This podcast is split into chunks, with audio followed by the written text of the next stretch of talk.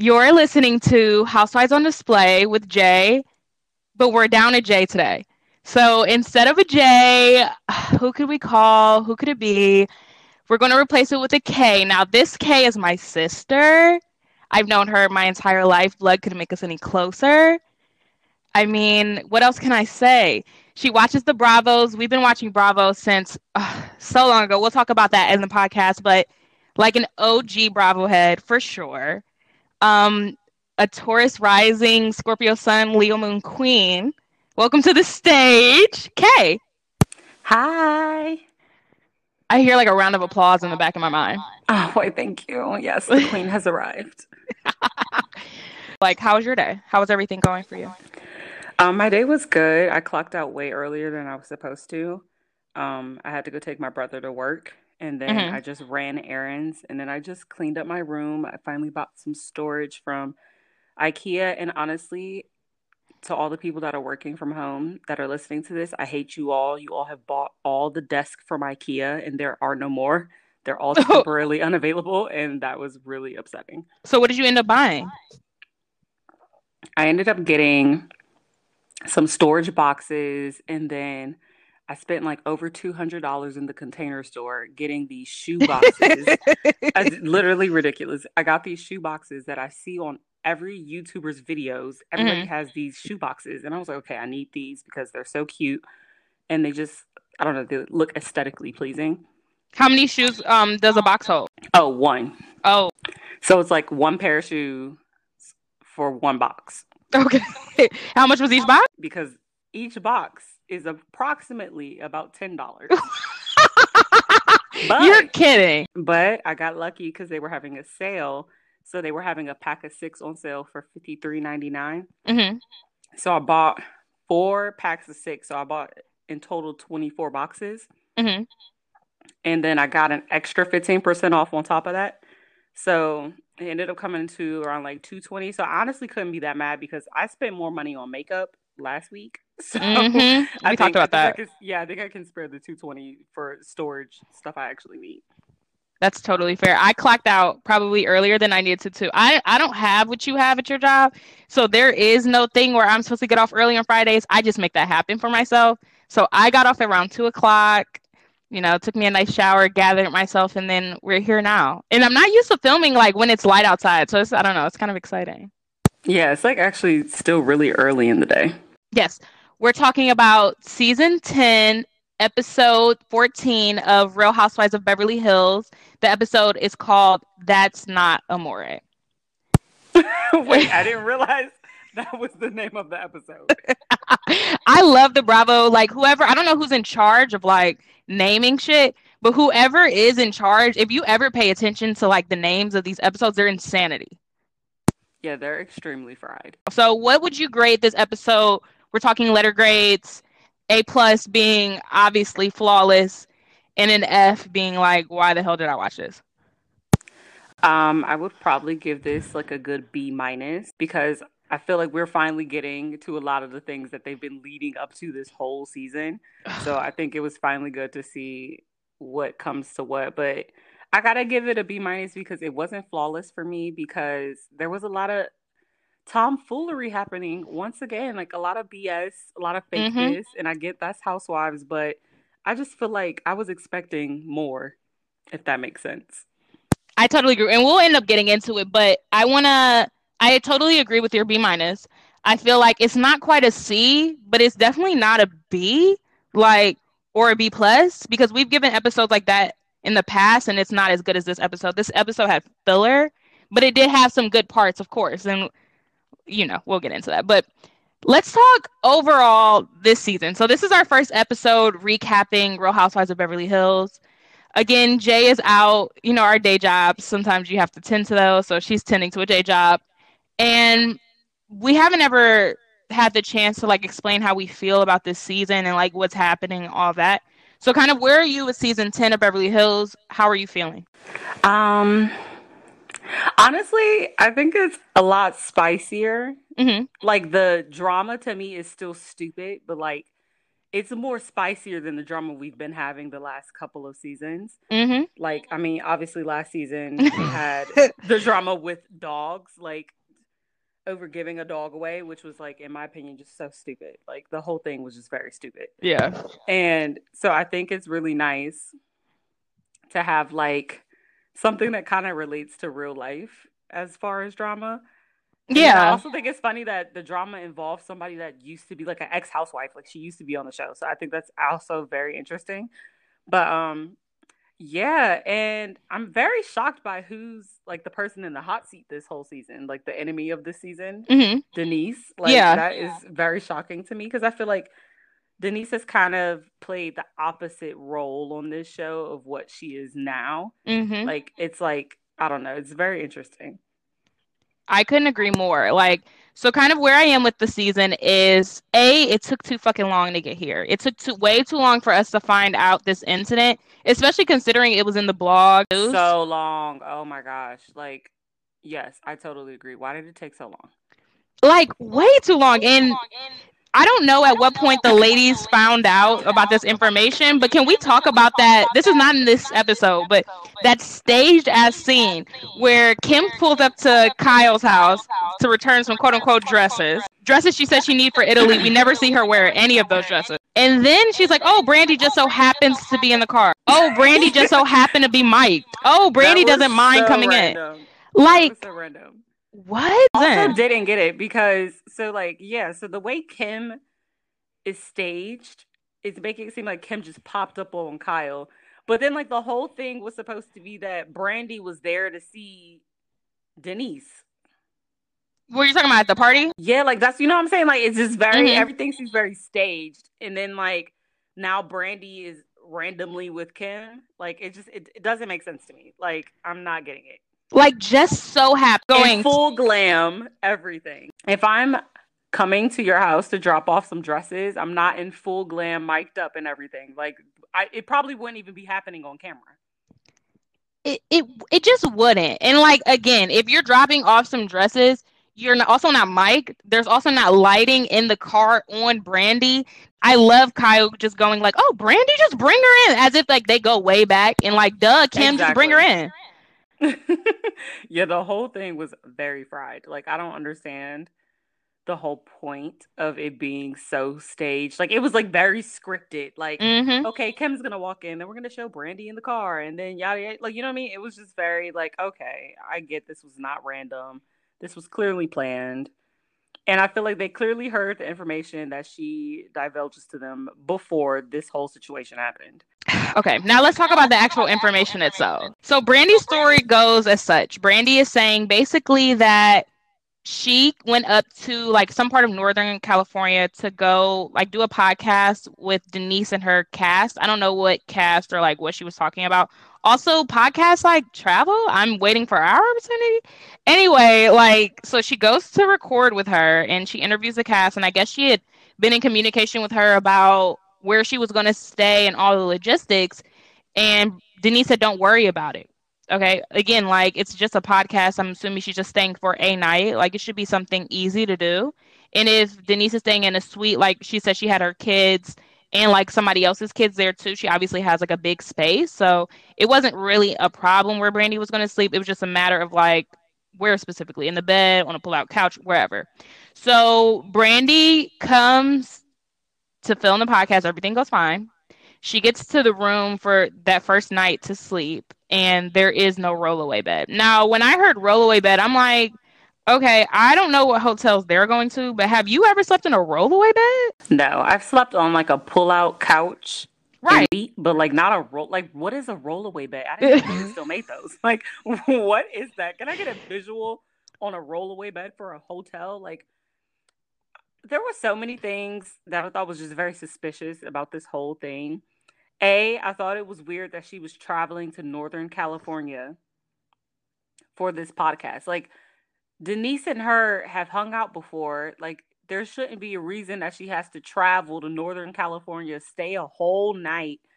And you know what I mean? Like, it just, it to me was sounding very weird. And even beyond, they had like the first time they met, they went in the bathroom and like heavily made out or whatever. And that was before Denise was with Aaron. But once she was with Aaron, she told Aaron, like, oh, me and like Brandi have kind of fooled around in the past. So also, Aaron knew, like, and Aaron knew she was coming, I can assume. Like, so it all seems weird to me if they really do have an arrangement, which I hate that they. Okay, let's talk in general about arrangement. Hollywood has hella arrangements. Is that true or is that not true? That's absolutely 100% true.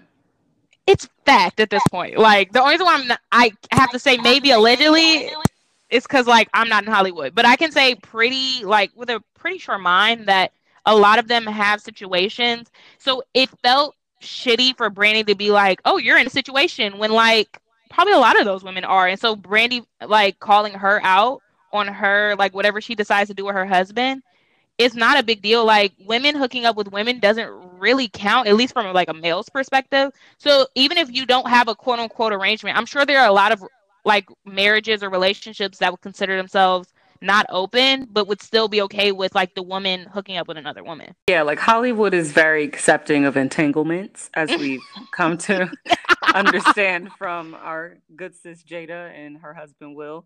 I just feel like from what we understand of Hollywood, it is not uncommon for people in relationships or who are even married at that to bring other people into the bedroom. Like mm-hmm. that is like a normal thing from what I understand from a lot of these celebrity relationships that that's like kind of the norm. Like it's actually to me seems kind of expected of you.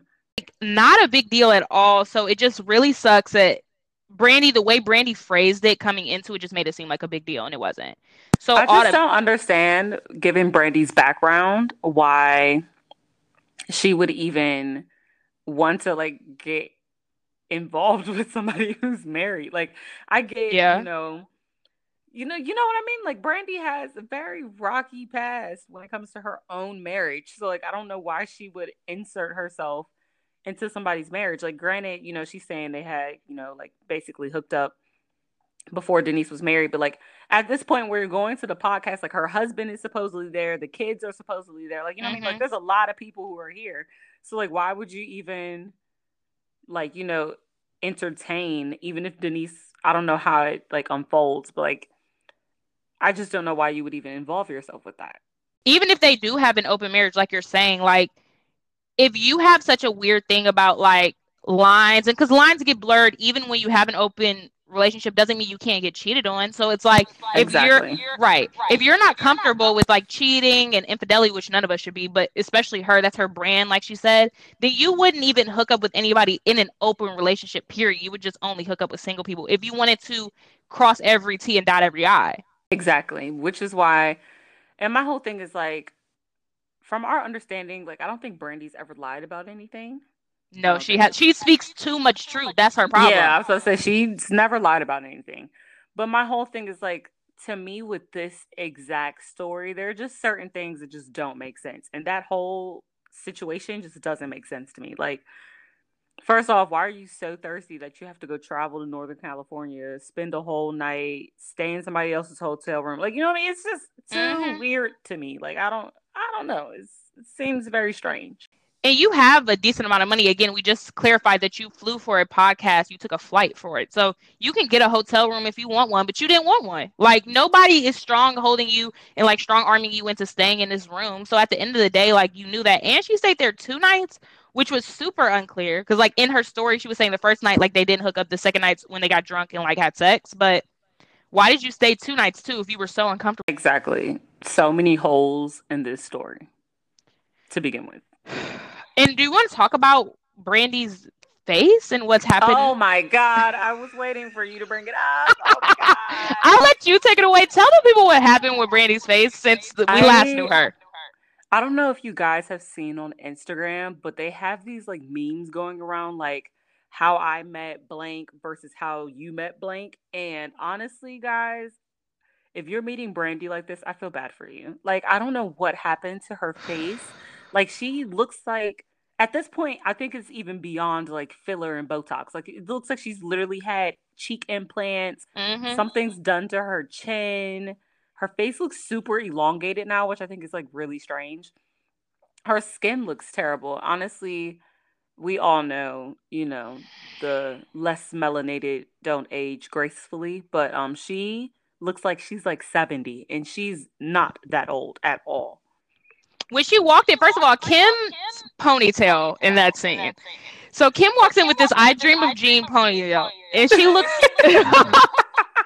and she looks crazy in her ponytail, and she's like decades younger than Brandi. So the fact I was just about to say, why does Kim look better than Brandi? And Kim is way older than Brandi. Okay, girl was doing crack. Come on, come on now. Kim is a full blown addict, like a, a, an addict to the point where she would take any drugs that you had just to get high. Like that's a true addict. So for Kim to look younger than Brandi, like, are you fucking kidding me? Additionally, like that's embarrassing embarrassing. Also, also, Brandi's only about two facelifts away from looking like Adrienne Maloof. She's looking very Catwoman vibes. Adrienne's always looked botched. I was about to say Adrienne from Jump just has not looked good. And I felt like she just kept trying to get corrective surgeries mm-hmm. to fix it, and it just made it look worse. Which was also, I don't know. I was also wondering how that even happened to begin with. Why? Because Paul is a plastic surgeon. How is your husband a plastic surgeon and you look like this? And I've seen his work and it doesn't look like this. So I'm like, like I'm so confused. Do you remember on Botch, does he do body or face? Because I remember Terry does one and he does the other. Terry does face and he does body, right? Oh, I think he does do body. Yeah. Yeah, because I think he really deals with like the breast implants and stuff like that. Mm-hmm. Okay, well then that would make sense why her face is botched because that's not your husband's specialty. and I remember even when she was on the show, she said she wouldn't go to him for plastic surgery, which makes sense. You don't want to go to your spouse because then if he fucks up, you're going to be resenting him like the whole time. But it maybe you might as well have went to Paul because I was just about to say, or shoot, you should have went to Terry. I'm confused how you didn't go to either one of them. Whoever she did go to messed up her face dramatically and continue to do it. Every time she walks in for an appointment, they fuck her up. And I'm tired of seeing it. Yeah, she looks awful. And the fact that like Brandi and I think that's the sad part about Brandi because like Brandi was a really cute girl. Like uh, we were just talking so about cute. this. Yeah, like she was so cute when we first got introduced to her. She was cute. I mean, she was a little nutty, and her background was like really sad due to mm-hmm. her divorce and how that happened and being left for LeAnn Rimes. But that's another story for another day. Right. And, you know, she was cute. So, like, to now see her, like, not even on top, like, being botched on top of aging, it's just like, it's not, it is not okay. Like, it's sitting very weird. like in my soul, it's not sitting right. And like it, to see her botch, like you said, to see her looking like this and coming back on camera and like I just never would have expected this from her. And like you said, she was a beautiful girl. She was naturally beautiful. It's not like she, we met her beautiful and she had already had so much work. Yeah, she probably had like a nose job and like a few things here and there, but like it kind of gives it's kind of giving me shades of like Lil Kim when like after you could have just left it the way it was and like just enhance. And like when you're naturally beautiful that's a you're not supposed to fuck with that. And then when you do it usually makes you look uglier it's like your karma for going in and trying to fix what was already perfect. Like that's so true. Like every person that was cute to begin with mm-hmm. that went in and did some like drastic stuff has ended up looking way worse. And I really do think it is karma. Like, mm-hmm. it's a blessing to be pretty. I don't think people understand that. Like, everybody isn't pretty. Yeah, literally, everyone's not beautiful or cute. So, like, when you have that naturally, you're not supposed to take that for granted. Fact. So, I mean, we gone ad nauseum about Kim and Brandy and Adrienne and surgeries, but all that to say, basically, yeah, we talked about the second night. She said they got super wasted and they end up hooking up um in like a loft. So I guess the hotel was set up so that it was like a loft, no door, and they were on the top floor, and then the girls and the kids were on the first floor. Extremely unclear as to where Aaron is at this point, even though later Denise claims he was there. All of this details are sketchy. But Brandi also says like we had sex and I felt uncomfortable, so like we stopped. But it sounds like they fully like they fully had sex though they fully did the whole thing and then she was saying like and then i stopped it. I'm like wait then you didn't stop it. Then it, the whole thing happened. Like i was so confused by that. I was like so wait you fully went there and then felt uncomfortable? Like i'm confused. And if you fully went there and then you felt uncomfortable I'm sure like yeah, like body language, but unless you explicitly said it, how was Denise supposed to know? And then also on top of that, like trying to paint her like in hindsight as some fucking like Harvey Weinstein is not a good look. And I also think it's an even worse look because I know we're not there yet, but it just all ties into this.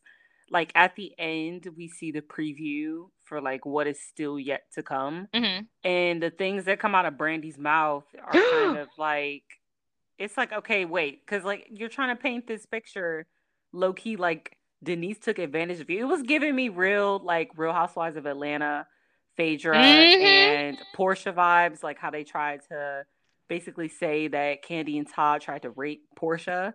And that's kind of what Brandi was giving me real like finger pointing accusation, like you basically try to take advantage of me, but like you Mhm. really didn't take advantage of me and I really was into it. And then later I'm gonna explain what all I did to you on camera for a national audience. You know, it just it, like a lot of it is just really weird. Exactly. If you didn't like what happened, I don't know if this is how you would go about like reporting it or like letting people know. And I also kind of to go on what you were saying about like it all kind of ties together.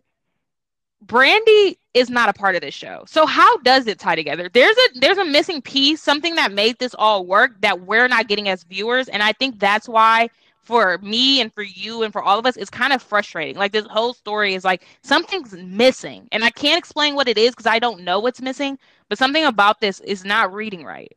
Yeah, something about this whole setup for the whole season that this is like kind of like the biggest drama that's going to happen. Mhm. Like, why is the biggest drama coming from somebody that's not even on the show? Like, There is no I'm so so lazy. Like, how is Brandi the inciting incident of this whole season? she's not even a real housewife anymore. Like, I'm so confused. Right. Either So she needed to get a dime or like keep her to the side, and this has nothing to do with anything. And I guess the the bigger gag is after she reveals that they had sex to Kyle and Teddi. Those are the two that are at Kyle's house. She then goes in to say, "Oh, she also talked shit about all of you." And by all of you, she meant Teddi, Rinna, and Erika. Now, what she said about Teddi was that Teddi was thick.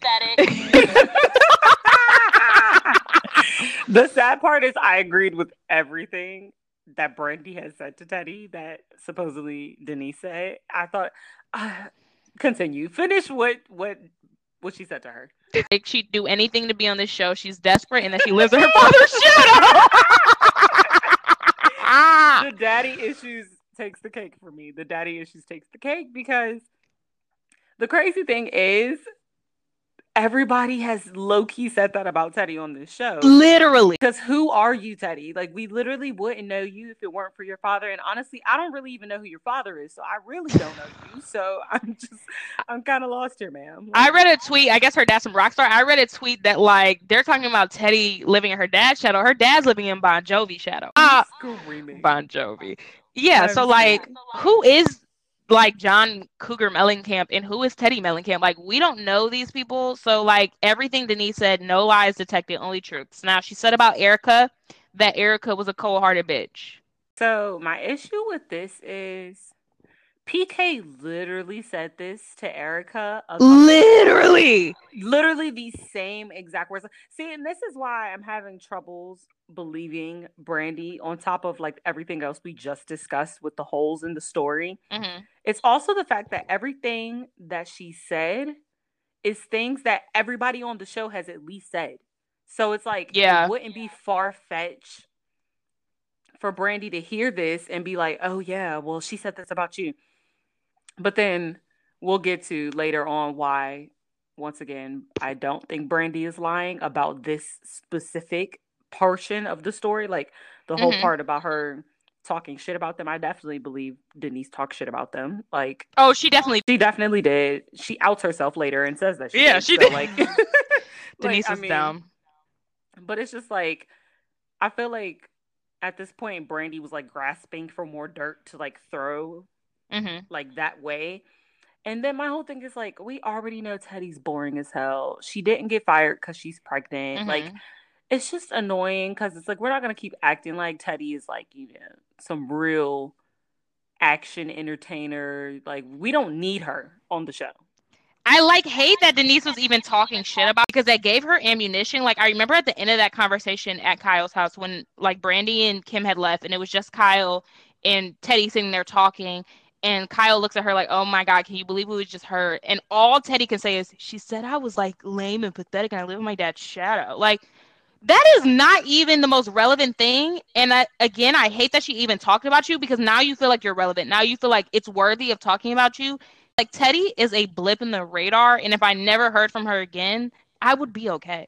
We already know Teddi can't let anything go. Ugh. If you if it has to do with her being boring or living in daddy's shadow, we already know she's gonna drag it until the end of this earth because she did the same thing when Sutton said that she thought she was gonna be boring at mm-hmm. that dinner that Kyle threw. Mm-hmm. It's just like she's already sensitive and then she's pregnant on top of that so she's extra sensitive and then plus these are things that everybody keeps saying about her so it's like she keeps constantly hearing it and it's like i mean well you're constantly hearing it because it's true but right it's just like okay now you're really gonna drag this and like I, was just the whole thing was just bothering me and then of course kyle is sitting there like a duck waiting in water like she said that like, girl. Girl. You are like, grown. You do not oh, care that she said this shit. I'm saying, like, it's so high school drama to me. Like, you're really this upset that she talked shit about you. Like, I just, I'm so confused.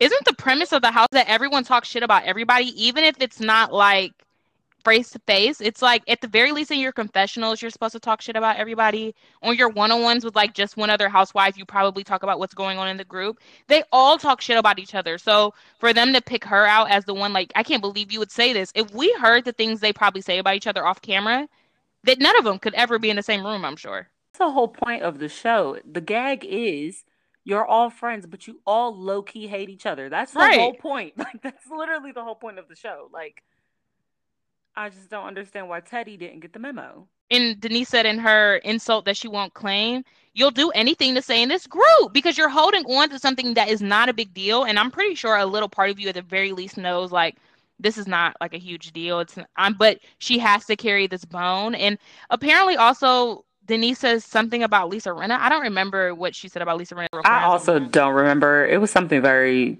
you know, surface level in my opinion years. If you're going to take a jab at someone you've known for a decade, you could take a real nasty jab. So the fact that we can't even remember what it was, it's irrelevant. Like I'm pretty sure she knows some like actual serious things about Lisa Rinna.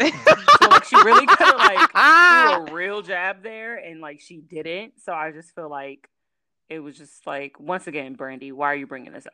Brandi only brings up those rumors, I guess, kind of so those can be the ammunition. She's saying like here's something to take to the group to bring up the fact that I talked to Denise so that you can perform this whole gotcha and then reveal that you know she had sex with me as well.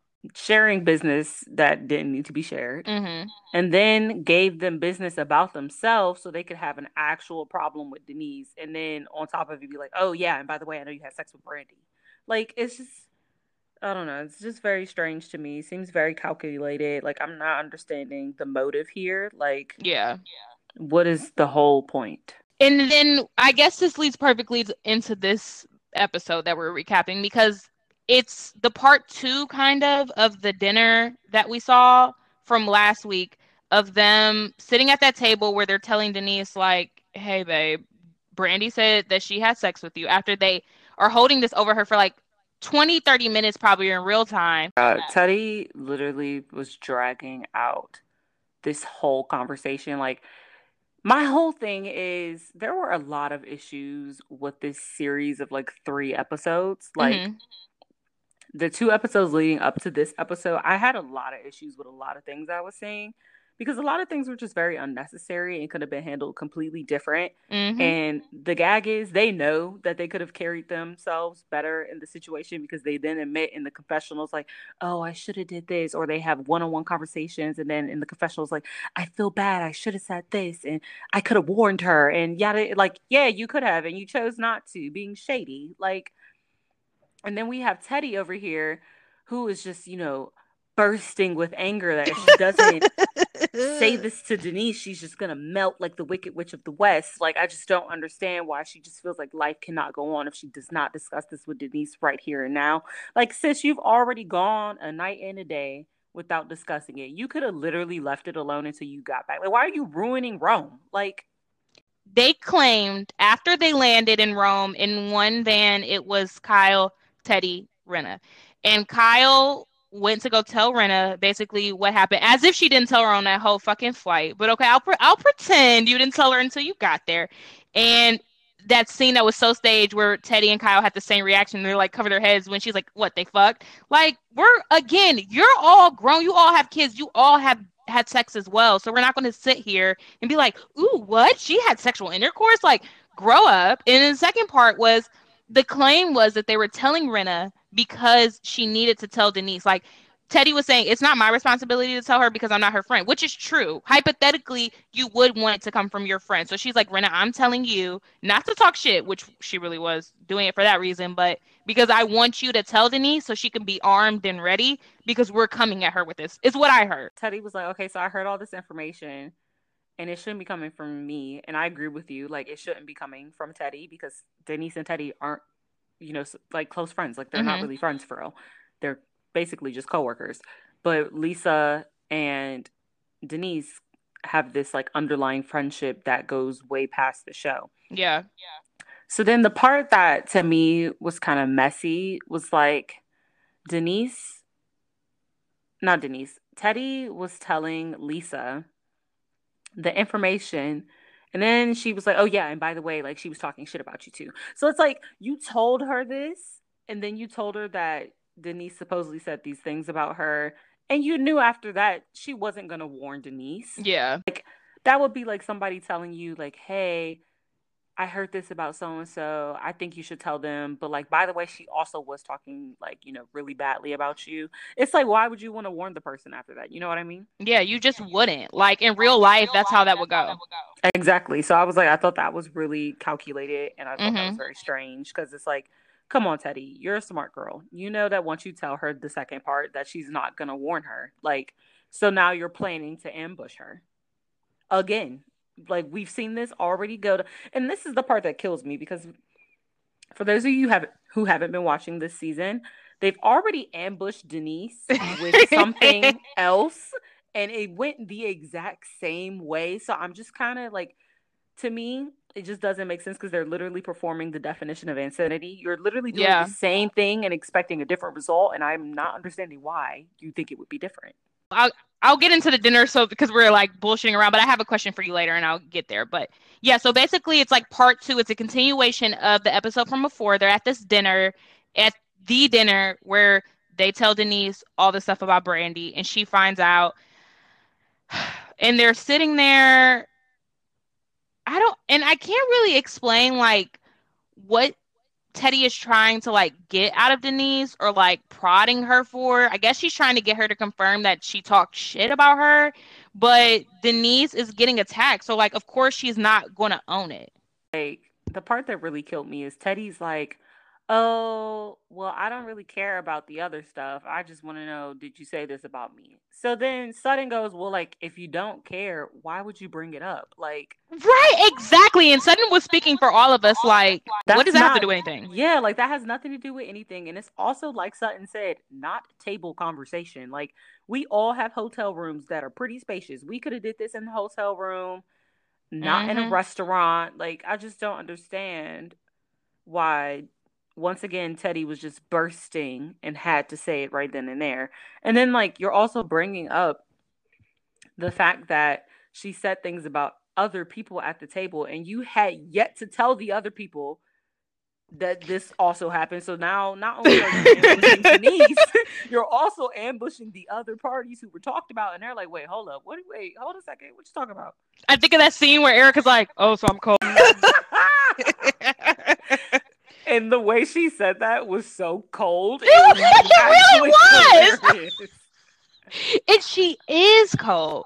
She is cold. The gag is she's actually cold. Like it was all facts. Just like it was facts that Teddi is living in her dad's shadow and she's boring. Like these Yeah. are all facts. And it's also facts that Lisa Rinna isn't a good friend. She showed that by not telling Denise that they were gonna ambush her with this information. Like these are literally all facts. So at the same dinner, which kind of it applies to this, we get the bravo, bravo, bravo we've been waiting on. And we see like the clip they showed us in the trailer for the season was actually from another dinner. And they go back in history and show us the fact that like she's been saying this all season. Like Denise has been calling Bravo like before this Brandi stuff even happened. That one scene they showed was from another dinner that we saw clips from, I believe, in the season. hmm But I don't remember seeing that scene. No, they cut that scene. That was at that Yeah. scene where Sutton was like, "Let the mouse go." Sutton's star role in Let the Mouse Go. That was absolutely brilliant. That was hilarious. Like, oh my God. But yeah, so like she's been saying it all season. And honestly, I get both sides. I get Yeah. why Denise is screaming bravo because once again, at some point there has to be a line. Like, I get it. This is reality TV. I'm supposed to be showing you my life, but like there needs to be some type of line.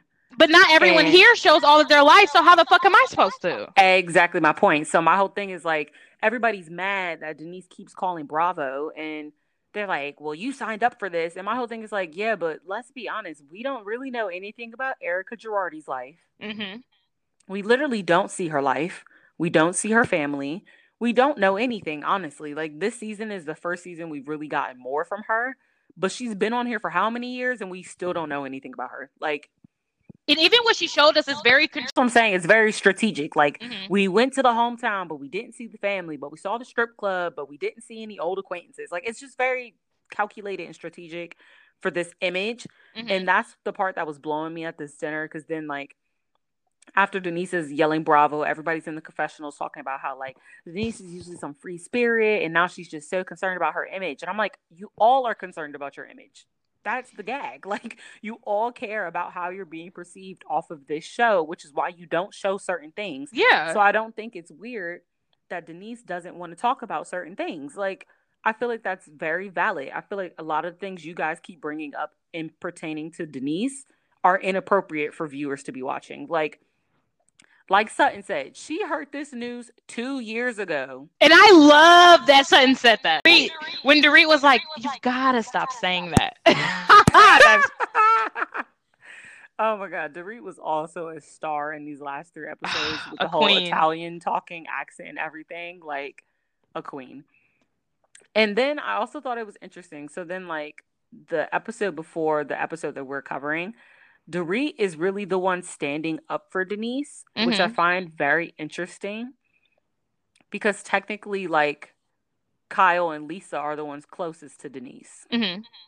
And yet, here we've low key seen all season the person defending Denise is Dorit Yeah. and Sutton and all these people who are not close to her.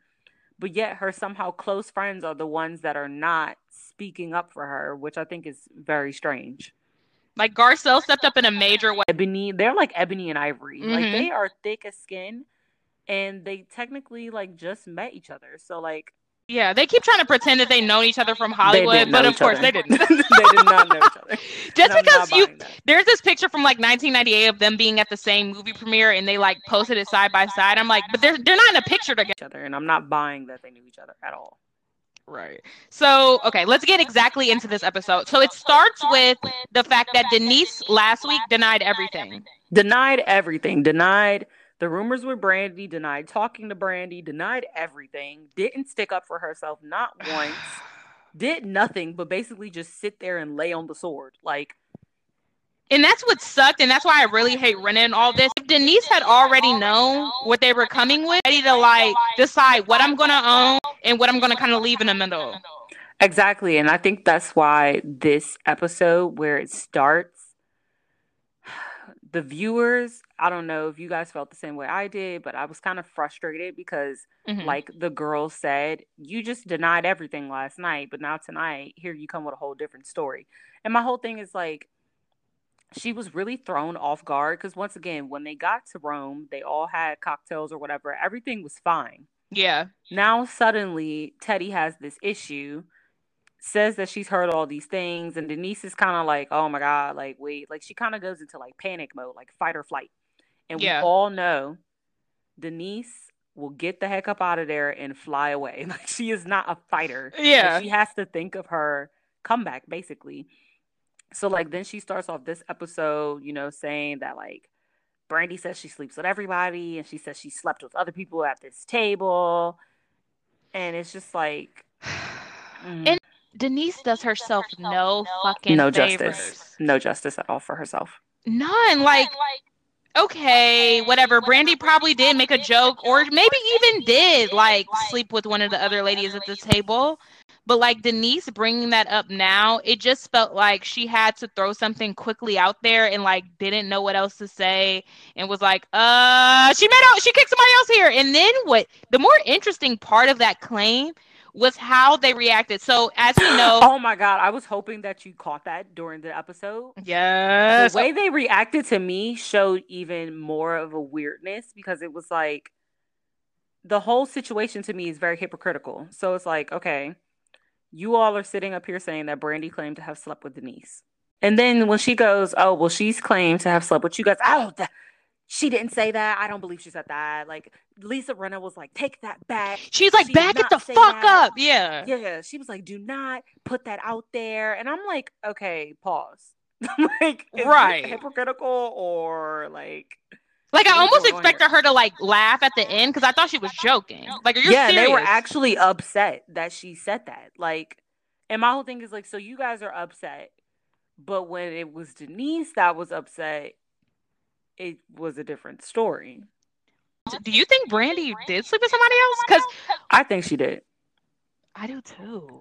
I also feel like Kyle just gives me huge, like, let's be honest vibes. Let's be honest. Like, she gives me very I swing both way vibes. Like, like Dorit said, you and Teddi are extremely close. No, you're not using Teddi. She's not hooking up with Teddi. I don't think she is, but I'm saying her whole mannerisms.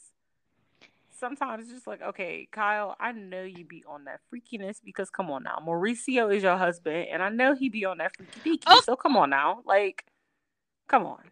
Let's Okay, honest. and let's talk about the last episode. Do you remember? Oh, when they had lunch together? Yes, and she says to her like, because whose husband cares about like a woman hooking up with another woman? Exactly. Kyle was like, mine would. totally inserting herself for no reason. But also Mauricio would care. I highly doubt he would care. I think he would care if he wasn't invited. I think that would Right. the issue. Because don't think he Mauricio's cheating on his own, so he's having sex with women every day anyway. That's what I'm saying. Like, I just, uh, Kyle really kills me with this whole like Virgin Mary act. It's really played out. Like, we're not, we don't believe this. It reminds me of when they went to Amsterdam, speaking of Brandi, that weed cafe or whatever, and they're all Oh like about God, to eat that edible. And all of them are like, What? No. And Lisa Vanderpump was like, Oh yeah, like that's nothing. Lisa Vanderpump lived in London in the 80s. She did coke. She allegedly like none of that phases her. So she's cool with acting like that. And even Eileen was like, you know what? It's illegal here. Who cares? Exactly. And everybody else was acting like they had a freaking broom up their butt. But who was Like, yelling the most? Kyle. Kyle. Weed. Oh, get that away from me. i'm gonna get contact high. Da, Your da, da. husband's high every day on the show. Like, so Okay, and Brandi Carl said the last time I smoked, I was at your house with you. Actually, now that I think about it, so what are you over here talking about? You're weird about weed for when every time I've smoked, it's been with again, Kyle is not fooling anybody. No, I don't know who she thinks she's fooling, but it's certainly not us. We know Kim is an addict. We know that you smoke weed. We know that Kathy Hilton like doesn't really like Kyle. Like we know all the details that you all are like lying to hide. So it it's weird. So getting back to this dinner, they're still kind of talking about Brandi and Denise, and Garcelle finally like steps up and says like, "How are you all believing Denise? I mean Brandi, this person that basically we don't film with, who's not a part of this group nearly as much as Denise. You're willing to like take her word as gold over Denise's? Why? And then if you realize Sutton also basically said the same Mhm. thing. Like, why are you guys so quick to believe Brandi? Especially Teddi, because Teddi, you don't know her. Yeah, You literally don't know her. So I'm confused why you were just so quick to think that Denise said these things about you, which I mean, the gag is she did say these things. she actually said some worse things that Brandi didn't tell her. Right. But it's just like, I mean, regardless though, why are you just so quick to believe this woman you've never met over the person that you've literally been filming with for years? Like, I'm confused. And even if you do believe it, you're still supposed to present it. We're on TV. You're still supposed to present it as if it's a 50 50. Did it happen? Didn't it? They're coming to it to you saying this is fact. They're not coming to you like this is a plot and like let's let this play out. They're letting you know the narrative. You did that, and we're gonna let it escalate from here. Why would you just believe somebody you've never met before? Like it's just like Brandi could literally be anybody telling you these things. I feel like Teddi was just so gun ho with it because she knows deep down inside that it's true. Mm-hmm. They go to the next scene and it's them like continuing this dinner, kind of a part two, and they head into like another room that's kind of like off to the side, like a bar. So they're supposed to be getting drinks. It's supposed to be more casual. We're supposed to be moving on. But of course, they don't move on. Like Denise is pleading, saying, It's the truth. Like, I never called you cold, Erika. I never said this about Teddi. I never said this about Rinna. I never had sex with Brandi. But unfortunately, in this scene, Denise tells on herself in her confessional, and she says that Brandi called her phone saying, I heard Erika's been very cold to you. Um, and Denise agrees, saying like, "Oh yeah, Erika has been cold to me." Like that. I'm sure she said it like, "Oh, she's a Carl Harder bitch," because that's how you would say it if you're talking shit. When Brandi was talking to somebody, quote unquote, whoever, someone gave her the down low of everything that's been happening this season. How would Brandi know? I so believe that. I believe that. Who do you think? It- I think it's that life size Bratz doll, Lisa Rinna. I think it was her. I think it was her because she is a messy queen. And I hope her season is next season because she mm-hmm. deserves it. Honey needs a daytime Emmy award for the things she's been doing on this show the acting. I mean, we haven't even gotten to the daytime soap acting she was doing in this episode. But oh yeah, because once we get to the next scene, oh wow, I was absolutely flabbergasted. Flabbergasted. Someone snitching to Brandi for her to even like know what's going on, and what that also tells me is I don't feel like that happens every season that Brandi like knows the behind the scenes. That means someone knew from the beginning that this was going to be plot, so they need to exactly. keep Brandi involved, and she needed to know. It's either Kyle or Lisa. Honestly, we know Kyle likes to run her mouth too, so like it really could. It's honestly it could be either one of them. Either one of them to me are believable. Yeah. So hold on, like let me let this play for a second.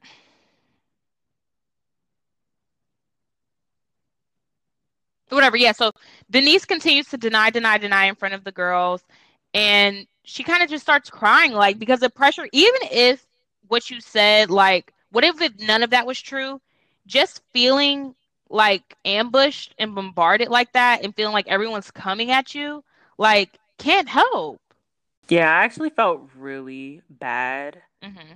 for Denise during this whole scene because it's like Denise literally hasn't been able to catch a break this whole season. Yeah. It's like every time she tries to like be the cool one, they throw something at her and she's kind of like, "Whoa, what the heck? Like how did we get here?"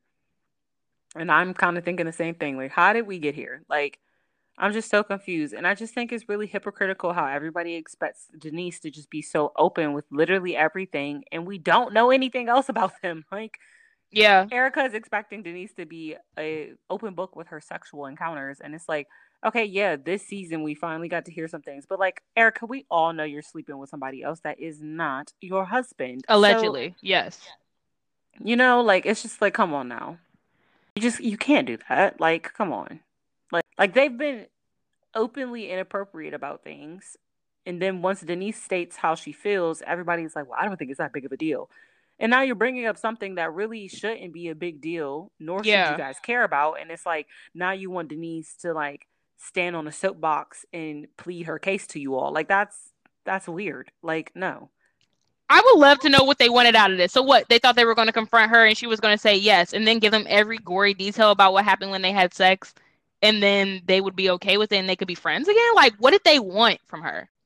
But nonetheless, we're changing the subject because Garcelle finally steps in and says, okay, if we're being honest, we're talking about honesty. Me and Lisa Rinna had a conversation and they show a clip from like some scene they shot a couple months ago that obviously we never saw the footage of, of her asking her, how does it affect your daughter that you're on Instagram? She's, I mean, Lisa Rinna's skin and bones and she's on Instagram nearly naked, dancing around, flaunting and showing her stuff. And she has a daughter that has body issues. I was so happy Garcelle mm-hmm. brought this up because we have talked about this personally because yep. so Lisa once again Lisa is very much on the defense this whole episode. Yeah. Like she was already yelling and screaming at Denise to basically shut up about the whole sleeping with Brandi. Don't even put that out there. Exactly. She literally yelled across the whole table because they were on completely different sides of the table. So did you sleep and with then, her? I think she did. Honestly, okay. we know Harry Hamlin's not sleeping with her, so someone's got to do it. Somebody's got to do it. But then once again, Lisa gets super defensive, and I think Lisa's really in denial. It's like, and the part to me that's more mind-boggling than anything, it is not just Amelia who has had anorexia. Her other daughter, the oldest yep. one, came out in 2018 with an anorexia problem. So it's like you clearly are showing this body image that your daughters feel like they have to obtain because like you said Lisa Rinna is skin and bones on Instagram literally dancing in underwear in swimsuits not one pieces like a you know respectful older woman mm-hmm. she's 57 she's dancing in bikinis and basically lingerie, bras and panties yeah literally dancing around in lingerie and bikinis on Instagram very offbeat. It's just not making sense. And then Garcelle's like, you know, I'm just wondering, like, do they think is like, do you think that could be a part of the reason? And this is the part that I think where, you know, listening is very important because what Lisa says next in defense yep. really blew me because Lisa goes, Well, you know, I don't think I'm the reason they have body issues. And my part was like, okay, this is how I know Lisa's in denial because first off, nobody said you were the sole reason as to why your daughters have body images, like you know, body image issues. I feel like both of her daughters both have body dysmorphia, honestly. Probably. And, and Lisa does. It's quite clear Lisa that Lisa does. has her own relationship with food. And once again, we never see Lisa eat, but that's a different story. So Right.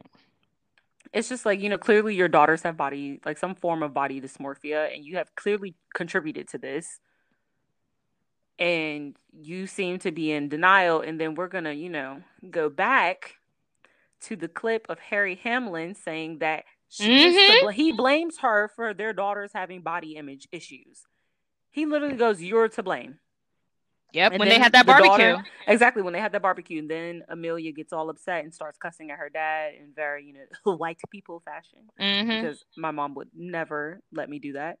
And my mom will know, pop me upside the head so quick. So it's just kind of like even your own husband feels like you have contributed to this unhealthy image that your daughters idolize and mm-hmm. want to attain to. So it's like the fact that Garcelle is also saying it, it's like, okay, Lisa, you need to wake up and realize that you had some part in this. And that's why I think it's like so BS how at the beginning of the season she's like, our job is to tell the truth and it's not for everyone clearly sis is not for you either because you can't even fess up to at least being a part of the issue nobody thinks that you're the sole issue because matter of fact is more children than just your daughters have body image issues right and they're also raised in hollywood and they also have celebrity parents, parents all of those exactly. factors matter all of these factors matter but you also dancing half naked on instagram is doesn't help. Doesn't help. It also doesn't help that you're literally skin and bones. It doesn't help. I don't see you eat on the show. It doesn't yep. help. What she's saying is fact, and I'm glad that Garcelle brought it up because I hadn't even thought about it like that until she said it. But then I have to say once again, you know, that side, that team, that team over there, Garcelle goes and shoots herself in the foot and goes, "Well, I don't have a daughter, so I'm just asking." Yeah. And my whole thing is like, Garcelle, you don't have to invalidate your question. It was a very reasonable question to ask Lisa Rinna. You guys were having a you know a heart to heart moment from what I saw from the unseen footage. Yeah. Yeah. And you guys were all being truthful and you were very curious because once again, you don't know her like that. You don't know the situation like that.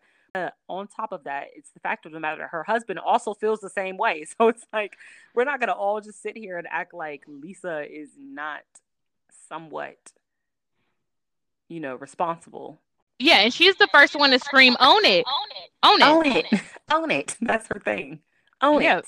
So you should be able to speak to that, especially like the fact that she doesn't own her own problems with food lets you know that she's not halfway healed. Like if you were truly like able to recognize your own problem, that's the first step. So it would be a different thing. But she can't even recognize the fact that she has an issue, which is dark. And the whole thing with this whole season so far is that like with the other Real Housewife franchises, we've kind of covered some of these same topics. Mm-hmm. And we've seen how it was handled very differently and to me a more productive manner. So it's just like, you know, we had that whole thing on Jersey where Jackie is recovering from her um, eating disorder mm-hmm. still and still has a very weird relationship with food. And she owns it though. She's like, okay, I don't like when you say I don't eat because I do eat. It's just still hard for me. So it's like, Lisa, can you just own it? Like everybody else seems to. How about you make that your storyline? Because what's not going to be your storyline next year is your fucking daughter. Your whole storyline cannot be that your daughter moved back home because she has an eating disorder. And I also felt like that whole thing was just BS because put her in therapy. Like she I'm, was in therapy though, and you and she still moved, and that's fine. Was she in therapy? Was she really? I think she was because, but I'm not to dog Lisa about her being in therapy. Why are you reporting exactly what her therapist said online? Like, why are you telling us oh, on the yeah, show? She did do that. Yeah, that's first off breaking confidentiality. Like, that's literally a HIPAA all, violation. Literally none of our. Now, I don't have you on this show to watch what your daughter's doing. Yeah. No. Mm-mm. Kyle's had all those kids, and like, I'm not a huge Kyle fan, but she's never made her daughter pass like them moving or like some big like thing happening in their life. She's never made them her storyline. Exactly. She's never not once did that. The next day, the ladies are all kind of like doing their own thing. So. Let's start off with this whole fried pan view scenes that they did with everybody in their separate rooms supposedly getting some type of breakfast. like I thought that was very interesting. All I see is everyone drinking coffee. Well, because in Italy they don't do breakfast, which is why I think it's funny how they show Garcelle's black behind trying to order real breakfast. They don't do that in Europe. Europe breakfast is a tiny croissant and an espresso. That's like a, a, continental breakfast. Truly. Literally, that's breakfast for them. Like they don't do pancakes, bacon, eggs. They don't do all of that. Yeah, only Americans fat asses need to eat like three full meals. The idea is that you eat less for breakfast, more for exactly. lunch, and then like a little less for dinner. Yeah, we don't understand the concept. So I thought that was very interesting. Mm-hmm. And then I also thought it was interesting how they end up pairing up for the day. Like, so weird, right? So weird. Like, Teddi and Erika end up going to the spa. I would have loved to go. I would have loved to go to the spa. Like, Mm-hmm. And then we see Sutton calling Garcelle to get a mass, which I thought was very interesting because I didn't realize that Garcelle was Catholic. Me neither. Of course, Christian. Black people are Christian. It's weird because there are a lot of Black Catholics, but I feel like it's mm-hmm. very unrare to run into a Black Catholic, if you know what I mean. So I thought yeah, like interesting. Hypothetically, like blacks are Christian, so we would be all type, but we're so used to every being like non-denominational or Baptist that we like are like, wait, what? And then I also thought it was interesting how Denise sounded like she was not really included in any of these plans. Loki sounds like Sutton called Garcelle and then Garcelle called Denise. Because we didn't see anybody call Denise to ask her to go to mass. They're treating her like she came to school with like a wart on her. It's giving me real Janis Ian vibes, and not Janis Ian. I, I cannot. They're big really. They're really acting like Denise is like the redheaded stepchild of the bunch, and mm-hmm. it's just very strange to me because it's like, okay, like you guys want Denise to be fine the next day, but then you guys literally didn't invite her to do anything, from what I'm seeing. And okay. if she, if she was invited, I thought it was very strange we didn't see that footage because we saw everybody else literally get invited for stuff. Skip by the boring like. Sorry, I'm falling asleep. Kyle and Dorit go to do Vesping. Oh yeah, Kyle and Dorit. I didn't mean And they're it. like still drunk. Like okay. Next scene. Now they say this happened. this was very interesting to me, and I'm about to like. Okay, we're fourth wall breaking here. They say later, like Lisa says, me and Denise spoke in the um in the lobby of the hotel. Does this look like the lobby? Yeah, I was very confused about that because like Lisa goes, because she said that when she was explaining to Dorit and Kyle later Mhm. why she didn't end up going Vespaing, even though Mhm. she literally basically told them they had to go with her, and then she ends up not showing. And then she goes, I saw Denise in the lobby of the hotel and we had a talk. First off, it looks like they're in a whole ass restaurant. Like or like someone's like suite or like a room maybe production suite or something like that. The whole way was organized you're right. Or like they rented out a room or something. This doesn't seem like we bump shoulders in the lobby and we're just talking it out. Like the way they're sat down obviously the way it's lit it's a tv show. Like come on. Saying nothing is random unless we see it on that like really weird quality that you know they sometimes do when they're trying to hurry up and catch something that's happening. right when it looks like cell phone footage that's how you know it's real Exactly. But when people have time to set up cameras and set up lighting and sit you down and mic you up, come on. But then I was also like, maybe it could have been honestly unplanned because there are scenes of like there's shots in this next scene that look like iPhone quality when they're shooting like Denise from the back and they can see Lisa's face at Yes, this yes, yes. conversation. So like maybe it was because I mean they obviously were going to go do two different things, so they were going to be mic'd up anyways. Mhm. So I'm like, maybe it was random and they just ended up having this talk because they ran into each other at the lobby when they were leaving. And where's the receptionist area in this lobby?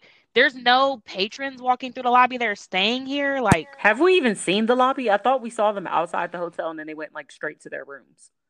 I think we saw the lobby like maybe when they first first walked in, but they didn't focus Okay, maybe that's what it is then because I literally cannot recall the lobby, not one. us. They have this scene, and you know what? I'm gonna go ahead and award Lisa Rinna with a Razzie for her fucking acting in this scene. Because are you kidding me? Her sitting here like, so Denise basically is confronting Lisa, saying like, we have a friendship that supersedes this show. It's not about TV. Like, you are my girl, and I know you, and you are treating me like you don't know me. You're attacking me at these dinners, like even if you believe everyone else, you should still be there for me. And if you see everyone's attacking me, step in and be like, okay, like we can have this conversation, but it's not going to be a gang up against Denise. It's going to be a conversation. You haven't stepped in at any point to like help your friend out. I would never.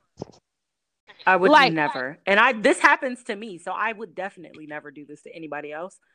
And it's just like this scene for me is when we're getting the real Denise because Denise is sitting Mhm. Lisa down like, okay, look, I didn't want to do this in front of everybody because she could have definitely called Lisa out in front of everybody while she had an audience and said all of this. And would have had the right to. that she rightfully has a feeling for and honestly i'm on her side with her having this whole conversation with her and then this is where it becomes a no for me dog because then lisa starts crying and she's like i could have did better and yada yada and it's just very fake to me i feel like denise really came to her on some like real grown woman talk to talk and Mhm. like like Rinna sat down and gave me soap opera reading. Like I just feel like you're reading from a script, sis. Like I mean, it's to me she didn't really apologize. Like then the whole, oh, I think I might need to the one that needs to go to church the most. Like, come on now. Like I just it just felt very weird and staged. Yeah, that's what was felt killing like- me. Like, Yeah. I can imagine why if Lisa was my friend in real life, Rinna, and I was on a TV show with her, I would fall out with her because exactly, I would too. she's two different people. Like even in this, why these reality stars think that we can't see what is happening. Like when someone's genuine on camera, the audience usually takes to them because we can feel that that's an energy that's you're giving off, and you're not a good enough actress to be pretending. So really clear when you're not being genuine. So it reads fake. So you sitting here being like, I have been a bad friend to these, and it's tearing you up because you've been a bad friend to her. You knew you've been a bad friend to her. You've been acknowledging that you went at her and you had no problem. Like you didn't even go to her room last episode, like after the blowback. Exactly. Exactly. So Like- you've been not being a good friend. Why is this shocking to you? Why, when she's saying this to you now, you're suddenly like, wait, what? You were yelling at Oh, her at dinner yesterday. Literally screaming at her. to the top of your fucking at the lungs. top of your lungs, telling her to shut up. Like, And you're confused? I'm not picking up what she's putting down. And then like for me, the part that really just write it off as fake is that So this is a one-on-one conversation. Denise and Lisa have this conversation. Nobody else knows what they talked about. Then they go to get in the car to go to the like the church. And Lisa's like, I just haven't been feeling like myself lately. And yet it's just like, okay, sis, like oh my god like i already got this at the table i didn't need you to do this again in the car with a new audience like it's just it's, it's very old and tired to me. Let's have a real conversation. I love a good villain. I love Vicki on oc i love kenya on atlanta i love like NeNe's also a villain. NeNe's a villain now i like her. Kelly dodd a villain in oc love kelly, kelly dodd. dodd love kelly like, so I can get into a good villain, but Lisa Rinna for me is just a huge miss. A huge miss. Like, and my whole thing is like, she really is the villain. She's the biggest instigator. She lies the most. She doesn't mm-hmm. own it. And she really is the villain, but it's just like, I feel them for wanting to make Denise the villain this season because it's like Lisa's really been the villain for the last couple of seasons but she just doesn't sell it well. So they've had to keep pinning stuff on other people. Mm-hmm. I mean, because like we all know, LVP was definitely the biggest villain on Beverly Hills of all time. Yeah, she was the biggest villain. But like, we're not gonna act like Lisa Rinna wasn't right underneath her. Like, and that's what's so creepy about Lisa Rinna and Lisa Vanderpump. Lisa Rinna tries to set herself so far apart from Lisa. They're, They're very similar. A lot like each other. Mm-hmm. And that's what blows me. But the thing is, people genuinely want to see Lisa be the villain. Mm-hmm. And Rinna, I just feel like she just doesn't sell it. Like, She's not like I'm not even a huge LVP fan, but I respect her. her and I don't respect Rinna, and that's the problem because yep. it's like at least LVP will bow out gracefully and really act clueless if she's gonna act clueless. Lisa and she does like she's pulling puppet strings behind the scenes and she's yeah. making shit happen that we don't even know she's making. that we happen. don't even know she's making right like the, when that whole shit came out and it turned out that the whole thing about Camille saying like and that's not cool and now we said it about Taylor's uh, domestic abuse. Mm-hmm. Lisa Vanderpump planned that whole thing. We didn't know that. We didn't even know that. That's how but it's supposed to go. We're not supposed to know is like pulling the strings with no curtain pulled back. Yeah. Like, we literally see you orchestrating everything. Like the fact that you then sat down with Denise and go, Oh, I should have warned you. I'm like, I can't wait. And honestly, that's why I'm feeling Denise in the confessional. Cause it's like, I mean, at this point, screw all of y'all because you didn't seen this mess go down too. And now you're mm-hmm. like, okay, Lisa, you really are terrible. Like, you really can't even pull off the villain well. Like, you're not mysterious enough with it. Like, Mm-mm. I literally see you doing everything. And then when it is time for you to get cut by the sword, you don't even sell the blood. Like, you're just like, oh, I should have done better. Like, it's just like, okay, I'm gonna need you to sell it a little bit more for me. Right, her reaction every time is like, "I'm growing. I'm not perfect. I'm trying to be a better person every day." She's always yelling, like, "Girl, relax." Yeah, relax. first of all, fucking relax.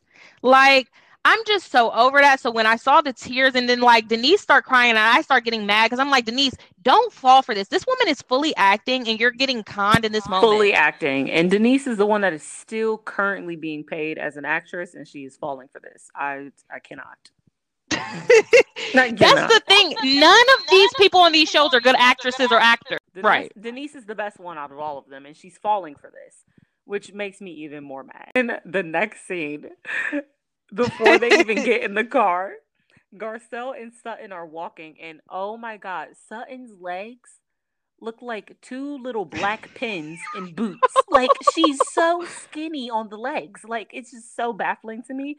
Like I had to rewind it and watch it again and go, "Oh my god, are her legs really that skinny? Like what is going on here?" I told Jay that she has the shape of Mike Wazowski because, like, literally, because her limbs, like her arms or her legs, are so tiny. It's just the middle so of her. Tiny. the middle of her is like round. so no, it's so funny. Like, so it's so funny. Oh my yeah. god! And then that horrible wig that Garcelle has been sporting this whole trip. Yeah, with the um... part sitting right on the widow's peak. Like not shifting the part over some to make the widow's peak look like it's the one sided part. Like Right. nothing. Like nothing. It'll literally be like the part and then her real hair and then her scalp. I mean, and then her forehead. I'm like, why are you Makes doing no that? Sense. Makes no sense.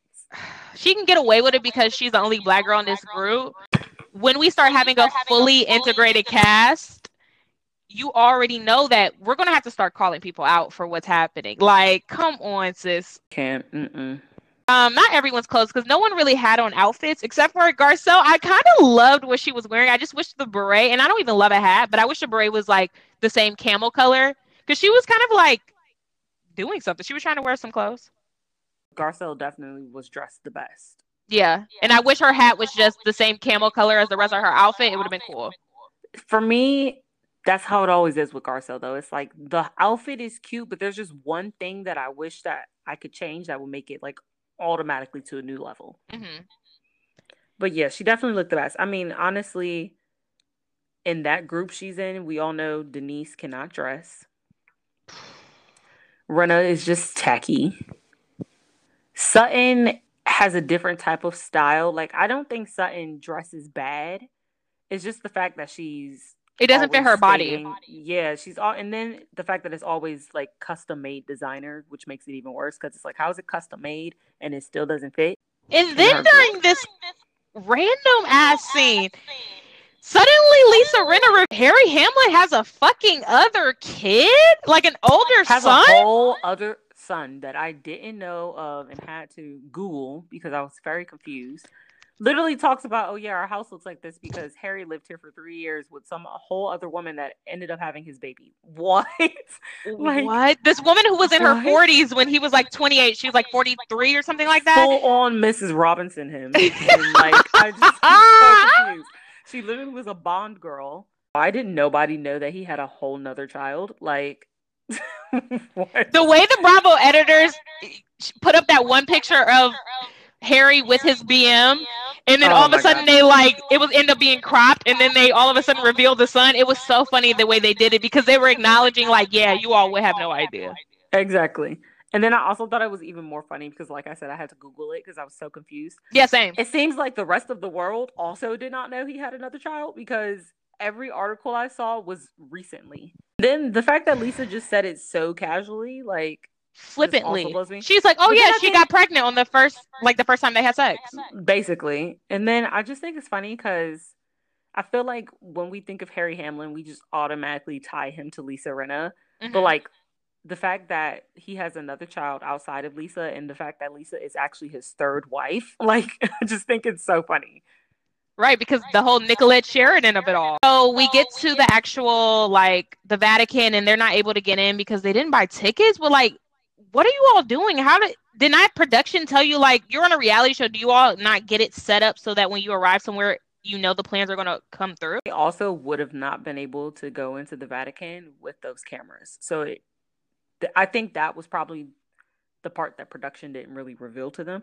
Like, Okay. because I've been to the Vatican, so like, Yeah, same. You can't even like take Take pictures. pictures, yeah. Like, you can't do any of that. So the fact that they thought they were going to go to mass in the Vatican It was very strange. Also, the Vatican is very small, so like most people stand outside because they have speakers that play the mass. hmm So I just I was very confused on what they thought was going to happen. Like I was very lost. Yeah, I don't know what was going on there. It just seemed like, like, come on, like when, like I wasn't in charge of the trip when I went to the Vatican, but I know that the people who set it up when we went, they made sure everything was gonna work. Like I, I'm just, I was at a loss as to how it was just like, oops, couldn't get in, drove all the way here, all right, going right back. Like Vatican is in a whole nother country called Vatican City, so like you was another country. And I think it makes it even worse because we've both been to Rome. So it's like we know how that goes. And we both were able to get in. So how they are literally rich, famous women Yeah. were not able to get in just doesn't make sense. Like, I don't know. I also thought it was funny how like during this whole like split scenes that they're doing with like Kyle and Dorit on the Vespas and then the girls Which we're and then- completely ignoring.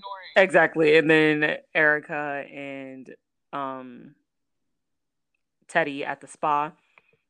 Somehow through this all, somebody ask if they're ever going to see this room in Buca di Beppo. I literally started crying because this literally has been Dorit's whole storyline, other than the whole Beverly Beach thing. And it's just so funny because it's like, to me, I think it's the most ridiculous thing that A, that she's redoing a room in Buca di Beppo. Like, she's doing it in a chained restaurant, not a high end restaurant either. Like, Buca di Beppo is full on as Drake would say, for families with minivans that go to Disneyland. Like, yeah, it's not it's not high end. It's just so funny to me. And then they're like, "Are we ever going to see this room in Buca di Beppo? Like, is it done? Like, what's going on with that?" Like, I think that is so funny because it was totally random to me. In that scene, she says, "We can just have Teddi's um baby shower at my restaurant in my room. The thing is, is that room creating revenue for the restaurant? Like, what's the benefit of having like? And we also all know what Buca di Beppo looks like. It's a tacky ass like Olive Garden esque restaurant. How like so you're supposed to make this chic room in this otherwise tacky restaurant? Like I don't know. It just doesn't make sense business wise for me. Like because I know they spent quite a bit of money redoing that room and I just don't get what is the whole financial gain. Yeah, what's the ROI like, on it? Like, what's the return yeah, on investment? Really, for Brandi to be there, which also doesn't make sense. so Brandi would totally be at Teddi's baby shower, even if it wasn't filmed. Totally. Exactly. It's just like, okay. okay. So then, what happens next? It's the Lisa Rinna. She sits down with Kyle and Dorit to recap the day.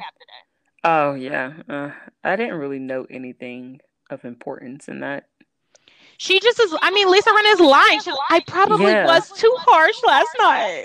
Yeah, like she just was doing the same dog and pony show she did for Denise, and mm-hmm. it was just blowing me the whole time like she's talking to the girls just saying like we're having dinner tonight right? And like the last couple of nights have been intense on denise and like Dorit is on denise's side so she's saying like let's this night like it's our last night let's all just not talk about it we can table it for one dinner. Honestly these last three episodes have really made me love Dorit again because mm-hmm. i loved her initially when she got on just because she's literally a liar and i love it. Like yeah who doesn't love a good liar? And she's a Barbie.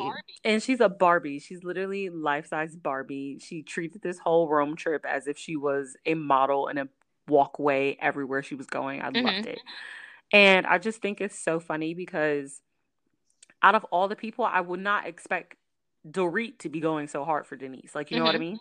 Out of all the people. So I think it's very interesting that she is the one really low key being like her and Garcelle are really like on Denise's side. Like, okay, she's, you know, got a lot going on. Like, y'all have been kind of like tearing into her for the last couple of nights. Like, can this night just be a good night, please? Like, so they just show everybody kind of getting ready. Um, everybody has their glam team, so that means Dorit has glam, and she's doing something a little more subdued tonight, which she she looks so cute. So freaking cute. I also thought it was funny. I want to note this that Dorit and Erika Loki were matching like vibes. These mm-hmm. like every single day they were like on the same vibe, which I thought was very funny, given the fact that they have two separate glam teams and everything. So I thought that was very interesting.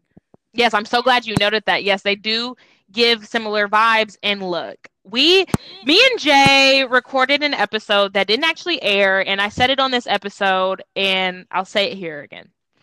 And what I said is, Erika has about two more mistakes to make before I officially crown Dorit the dresser of Beverly Hills. Because if every time I'm seeing both of them, if I have to compare outfits, I'm choosing to read literally 90% of the time. Erika has been dropping the ball for me. I'm choosing to read. Dorit has been on it. Mm-hmm. I knew she was going to be on it when I saw the matching Versace outfit in the preview. I said, "Yep, this on is my it. girl now." On it, and Erika just has not been doing it for me. Like lots time, of flops. Every time they were coming out with these outfits, it's just like Dorit's is highly more polished than Erika's. Like mm-hmm. the makeup is more polished, the hair is more polished. Like even this whole scene of the last dinner, Erika has this like they both are channeling mod 60s, mm-hmm. which is one of my favorite time periods. It's so chic. Um, it's so chic. And Erika is doing this honeycomb hairstyle with a headband but the honeycomb is very messy. Mm-hmm. And I don't mind like a messier version of a hairstyle, but the honeycomb style is not supposed to be looking messy like that. Like it just it was too messy for me. That's the whole And point then- of it. It's supposed to look like one little strand of hair that is like one big thing like in the back. 5,000 5,000 inches long that Yeah. wrapped around your head a million times. Yeah. And then Dorit is giving us the classic Barbie flip. She's giving us the side part with the flipped up ends, and I am living for it. The And hound's makeup is tooth, always, to the me, bow very, on the like, back. Yeah. Love it, love it all. And then the makeup was very like natural Barbie, which I think is usually what she just goes for in general. Mhm. And I love it. Like A plus. Yeah, she looked gorgeous. And we didn't really recap the outfits from the last dinner that was at the beginning of this episode, but Erika's makeup in that scene. Oh God, it was horrible when they showed them getting ready. I was like, this cannot be the finished product. Like he has to be cutting the crease again and cleaning up the outer part. I'm like, this- I'm like, this cannot be the finished product. Like I'm, and then looking at Rinna with that crusty wig on. Oh my God. It did take a while. So, in while they're doing that, you can tell like Denise is kind of antsy. She keeps kind of moving back and forth, and she just doesn't seem like settled. And like she keeps looking at her phone, and she's like, "When are they going to get here?" And Garcelle's like, "Girl, why do you even care when they're going to get here?" She's like, "Because like I need to be prepared." Yeah, like she already knows they're about to come with some BS. Like, so I feel I feel like she's just waiting to get it over with at this point because it's like I already know it's coming. I just wanted to get it over with. And then also, what they started ordering drinks, hmm and here we go with boring Teddi that has to remind us she's pregnant every five seconds, as if we clearly cannot see that she's pregnant. She goes, "Oh, water for me. I can't drink." Okay. Girl, you didn't have to say all that. like, we don't we get it. care. We get it. You're pregnant. Nobody cares. On to the next. yeah, that's your storyline this season. How could we forget? So, anyway, so moral of the story is Denise said basically you can tell she had like a pep talk with herself or her producer or somebody or Garcelle, not Garcelle, because Garcelle was confused too. Somebody and Denise had a conversation and she decided tonight they're not going to attack me. I'm going to attack them. I'm going to come at them before they the can come at me. She was gonna let it rip.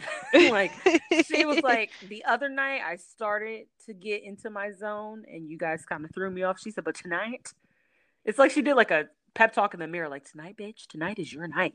You're gonna get them before they get you. yeah, exactly. Like, look, they've they've got you every night, but tonight is your night. Tonight is your night to shine.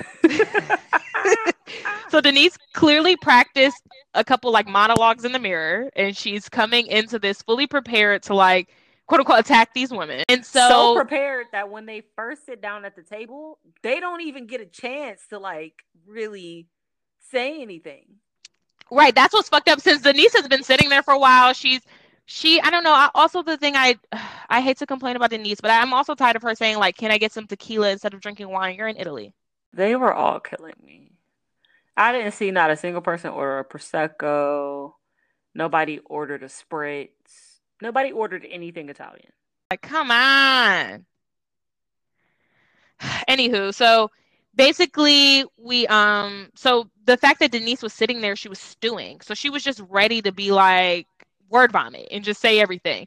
So they quickly talk about the fact that the girls were inside cars with their Vespas and laughing about how funny it is they were inside cars. I didn't think it was that funny, so I'm glad they did. Oh my gosh. Ugh, so whatever they want to cheers to their last night and denise is sitting at the head of the table with garcelle. And she starts to a cheers like thanking Rinna because Rinna quote unquote planned this weekend like or this trip which i hate when they have to like she was saying i get the best room and i do all this. It's bravo's trip. They paid for everything. right. So why are we cheers? We should cheers to Bravo. Like we shouldn't cheers to Lisa Rinna, but nonetheless, they're cheesing.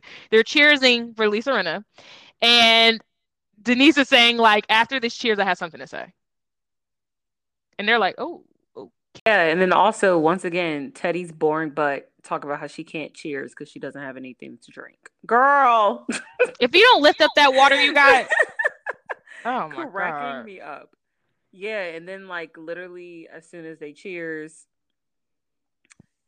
Denise just lets it rip. And I'm glad she did it. She said, first of all, you all are judgmental.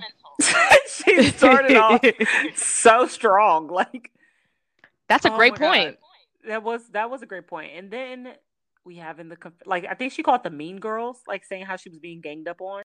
Lisa cuts to her confessional and they bring up the headlines of how they're the Mean Girls of Beverly Hills, and she's like, "That's just not cool for her to resort to." And I'm like, "Girl, y'all are like." Was it a big deal to say the words mean girls? You would have thought it was something else. That's what I'm saying. And my whole thing is like, but where, once again, where is the lie? Because you guys have been picking on her this whole trip. Like, as soon as you guys got there, you knew that you were going to attack Denise. Yeah, that so is if, really on some Regina George yeah. type of manipulation. like, what the heck? Like, you all want to take her down and you want that to be your storyline for the season as a whole franchise. So, yeah, it's pretty mean girl. We have Miss Kyle Richards cutting somebody off. like this girl has been trying to cut people off the whole three episodes of this trip. Like and Dorit already called her out on it. It was like, you always keep cutting me off and don't let me finish. She said, like, oh, I'm sorry. But then she did it again the next episode, and somebody told her basically, shut up. Yeah. Then she did it again this episode, and Denise was like, uh uh-uh, uh, let me talk. You've said enough. like, I don't understand what Kyle has to say that is so important. You have nothing to offer. I have. I don't remember the last time Kyle said something on this show that was worth cutting someone off for. Like, shut up. She like makes it seem as though when she's cutting you off, she's gonna have something like of real value to add. And then she says what she has to say and it goes so you really couldn't wait to say that? I don't know why none of these show like if i were a woman on this show you know what i would say? I would turn to kyle and say you better shut the fuck up or i'm gonna call kim that's what i would say to her. Like why doesn't anybody ever threaten her like that Oh my god, I'm screaming. No one ever makes like that's the thing about this show. They don't know how to throw shade in like in a fun way. You know what I mean? Like Yeah, when they throw shade, it's like below the belt shade. Yeah, like they're trying to like attack your character, like what you stand yeah. for. It's like when they throw shade, it's like yikes, like dang, did you have to go there? Like none of these women would survive on Real Housewives of Potomac or no. Atlanta because they literally they don't know how to do shade. Not even New York. New York Not can even, even New York. Not yeah. even New York. Definitely not OC. like they no. would not last. like not at all. So for them to just be doing all of that, like, and just the fact that Denise is not able to like get her words together in like an articulate fashion and deliver it in a way to just shut these hoes down is so frustrating. Which is that's the more frustrating part to me because it's like she was so antsy and we clearly know she practiced this monologue in the mirror and yet, when it came time to deliver, once again, Denise did not help herself out by being strong in her delivery. she was all over the place. Now, I want to talk really quickly about this Teddi confessional. Now, Teddi is in a at-home confessional, clearly filmed like since Corona, and she has dyed her the ends of her real hair pink. pink. No, it's the whole head. It's pink highlights through the whole head. Yeah, I was I was saying the ends just because like okay, she kept a dark root. She her whole hair head is pink, but she's dark root. Yeah, it's very strange. Um, it looks so weird. Like the coloring of the pink looks so weird that like even though you can see it's coming from her scalp, it looks like a wig. And then once again, her tacky behind thought it was okay to match the dress to the hair. So now she's just looking real like Snooki. But not even like that's a camel dress. Like, it was really bad. Like yeah, she has on like a pleather camel dress, like a mm-hmm. deep V. Her chest is like red as hell, like Larry the Lobster red, and then she has like some body her makeup on. It looks spoiled. red. It was all looking terrible. Like, and her, her foundation was like very, and then her neck down was like flaming red, and it looked like she like got sunburned. And then she put like body makeup on top, so it was like metallic and sunburny. It just like it made my neck itch. It gave me hives. Mm-hmm. I can't. Like she just she needs a glam squad desperately. I'm starting to really be convinced she doesn't have one. It's quite clear that she doesn't have one. And then like remember cuz Kyle was like kind of trying to help her dress and stuff like that. It's like Kyle cannot help somebody dress. So don't look Kyle, Kyle. also can't dress because she's wearing caftans in this awful awful prints with bangs. And it's just it's all bad. It's just all bad. Yeah, Kyle's never been a dresser. And I will also want to call out a confessional now. I did just attack Erika Girardi, but I will take it back for this black confessional where she has on this oh dress. Oh my god. With the two little pieces in the front hanging with the mm-hmm. hair and the ponytail. She was looking amazing in that confessional. With the sheer top on top of the she, dress. It was beautiful. She definitely redeemed herself from the actual confession that was being filmed. Because although I love the like top with the very big, like giving me dynasty vibes. The one with hair, the bun. The hair is awful to me. Like and the makeup was awful. The makeup was I'm so glad you said that. The eyeshadow was the exact same eyeshadow she had on earlier this episode with that god awful like triangular shape eyeshadow. What the fuck is that? It does nothing for her. It's really bad on her. Like honest. No, I don't think it's chic. What's like triangular eyeshadow? It doesn't look good. It looks scary. It looks smudge. Yeah, it was very strange, and that like Japanese looking inspired bun didn't go with anything. I don't. It was just very strange. So basically getting back to the table they're talking about like dragging well, Denise is talking about how they've dragged Brandi into the situation, like when she's not even a part of their group, eh, which is true. And, and then I guess Erika feels like she has to be in her confessional, like, yeah, I am a mean girl, and if I if that means I getting ready for Broadway, doing too much. They all swear they're actresses for real. Like I just I cannot. Like... And none of you hold Emmys or anything. Like you are good actresses. The most booked actress here is I don't know, either Garcelle or Denise. And I don't know, you, all the rest of you think that you're actors as well because you're acting on this show. So, um, except for Denise is a horrible actress as well because remember when literally they confronted her about the branding thing the first time when she twisted her face up, she's like, "What?" like, girl. Oh my god, it was so bad. Like, oh. When she was like, um, none of it's true. They were like, we didn't even say it yet, so you're saying whatever we say true. None of it's true. It's like, oh god. It's just, oh, it was just so bad. Like, yeah, Erika definitely didn't need to say that. It was definitely a clip they could have left out. Basically, Denise gets out her piece and she says, like, I'm done with you all. Like, honestly, like I've said all I can say. I really don't want to. Like, I just want to go.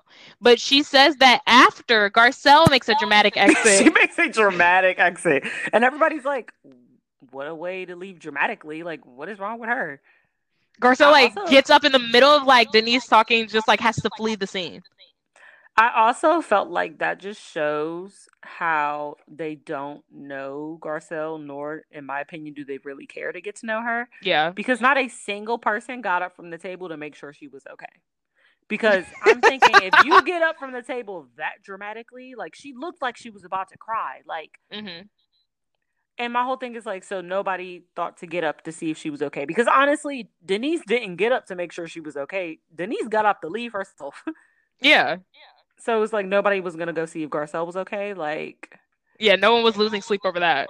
Yeah, like I, that just rubbed me the wrong way. Yeah, it was bad. So she left the table because honestly, they were talking about nothing. Talking about nothing, and Garcelle is literally a country away from her kids. and she actually books, so she's busy. Exactly. She and she can't just be well, yeah, like she's missing out on spending time with her kids, which she misses on a lot because she has to take bookings because she's a single mom. She's literally a single mom. Like her job right now is to be a housewife, but it's boring, and you all are making it a hard job to do because it's I don't know. Isn't it supposed to be a little bit fun? Aren't you supposed to kiki a little bit? It's boring, and then they're also fighting about dumb stuff, and then on top of that, nobody really seems to want to get to know her. So it's just like, at this point, the job is not fun. Right. Her only friend in the group is like the black sheep. So it's like even she's feeling exactly. left out before that even happened. So on top of that, yeah, she's not connecting. Yeah. So it's just that was really kind of sad to see because it's like, dang, like she really just wants to leave. And then here comes Denise storming, storming out. out. doing what she does best, which was not a good call. Like Denise, just at sit down. All, at all, how are you the one that decides that you're gonna go in tonight when everybody else seems to not have that on the agenda at all? Right, they already they talked about actually in advance. They already talked about how they're not going to. Exactly. It seems like for once they were actually going to let you breathe tonight and enjoy your time and then you talk about how this is the worst trip you've ever been on and you storm out. like what? Like, okay. Oh my god, that was so weird. And then I loved how they broke the fourth wall hmm and started airing this whole talk with the producer and how he's like, I just don't think that's a good idea. Like, you can't just leave. Like, and I was screaming because at this point, I feel like production is also over her because Yeah. You cannot just keep storming up and leaving every five seconds. It doesn't look good that you came in there on some terror shit and then you want to leave. and then you're the one to flee the scene. How does that work? It can't. Like Denise, every other night would have been the night to run away. Exactly, but you chose tonight, the night that you planned to go in on them to catch them off guard genuinely and then be like I'm over this and leave. And then for you to not even leave and you come back after you've basically been told that you need to go back inside cuz it's a bad look. Then you go back inside and then this is the part for me that was just blowing me and I was over it was the end. Hmm how they're just all kikiing now and telling stories and then denise is like oh but this makes up for it and i'm just like girl bye you It only doesn't. didn't leave because the producer told you not to leave like you were you had a full intention to go back to the hotel pack your things and get on the next flight out of there Right. Had it been up to you, you would have left. Like, also, just to note, Denise is always wearing some sort of jean and some sort of super harsh boot. I love how earlier is it earlier in that episode? Yeah, it was. I think she was getting ready for the Vatican, or maybe it was the episode before this. She Mhm. was lacing up this heeled combat boot, and I was dying because they did a very deep close in on this shoe, and I was screaming because it's like she literally is always wearing a boot. always a boot and like yeah usually like a motorcycle or combat boot but tonight to this dinner she's wearing another heeled boot it's a gucci heeled boot oh my gosh. And then I also loved how, not in this episode, but relating to this, how when they were shopping and she didn't buy anything because none of the boots she liked. the fendi boots she went to get the exact same boots but in fendi and then she couldn't get Oh them i'm like And then she that is get the world doing you a favor telling you you don't need to buy another fucking combat boot That was hilarious to Yeah, me. that I was was. screaming. That's- She's literally always rocking a boot. Can we talk about the strange at-home confessional Denise has where she's in this I don't know if it's cheetah or leopard. I don't can't figure out which one it is, but she's in this room. It has like some tan carpet, it has some like weird chair with a weird print on it. Then there's like some pink flowers. Then behind her there's a wall that reminds me of like Love is Blind in the pods, that wall that was like in between them. oh my god, I'm screaming. like some pod lighting behind her I feel and like then that's not even her house. I feel like it's where are you at? house.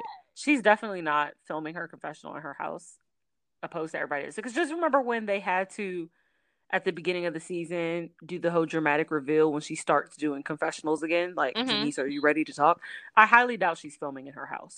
So this is clear. This is clearly supposed to be one of her quote unquote at home ones. It's just the way it's shot. You know what I mean? You could tell.